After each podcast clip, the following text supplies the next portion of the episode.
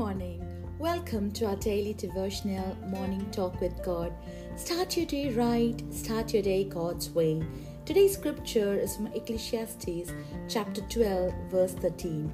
Let us hear the conclusion of the whole matter. Fear God and keep his commandments, for this is the whole duty of man. Do you fear the Lord? What it is to fear the Lord? Bible says fear of the Lord means having that reverence for God and hating what is evil. Scripture says in Psalms 19, verse 9, The fear of the Lord is clean, enduring forever. The judgments of the Lord are true and righteous altogether.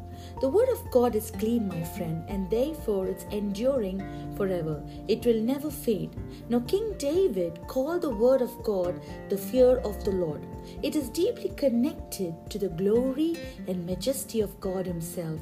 One who reads and hears and studies the Word of God, we are meeting God in His Word and we have this fellowship with God, and we will appreciate God for His majesty. The Word of God is true and righteous. There is nothing false or unrighteous in His Word. So, beloved, do take time to read the Word, meditate on it, love it, and live it. Now, there are some who have eaten their Bibles. Now, that's a good sign. It shows you are reading the Word and for some, the Bible is not even touched. So today, as you're alive, I encourage you to open your Bible and start reading it little by little. Underline the daily devotional scriptures. The second part of scripture says, Keep his commandments. When we hear the word commandments, we all think of Ten Commandments. But Prophet Micah shares three important advice which the Lord requires of us.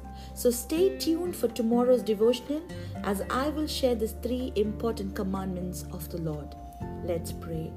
Father, your word says the fear of the Lord is the beginning of the knowledge.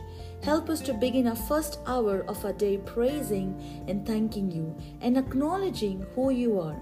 And give us the grace, the time, the ability to meditate your word day and night. In Jesus' name I pray. Thank you for listening to today's message. Please subscribe, like, and share. God bless you. Have a blessed day.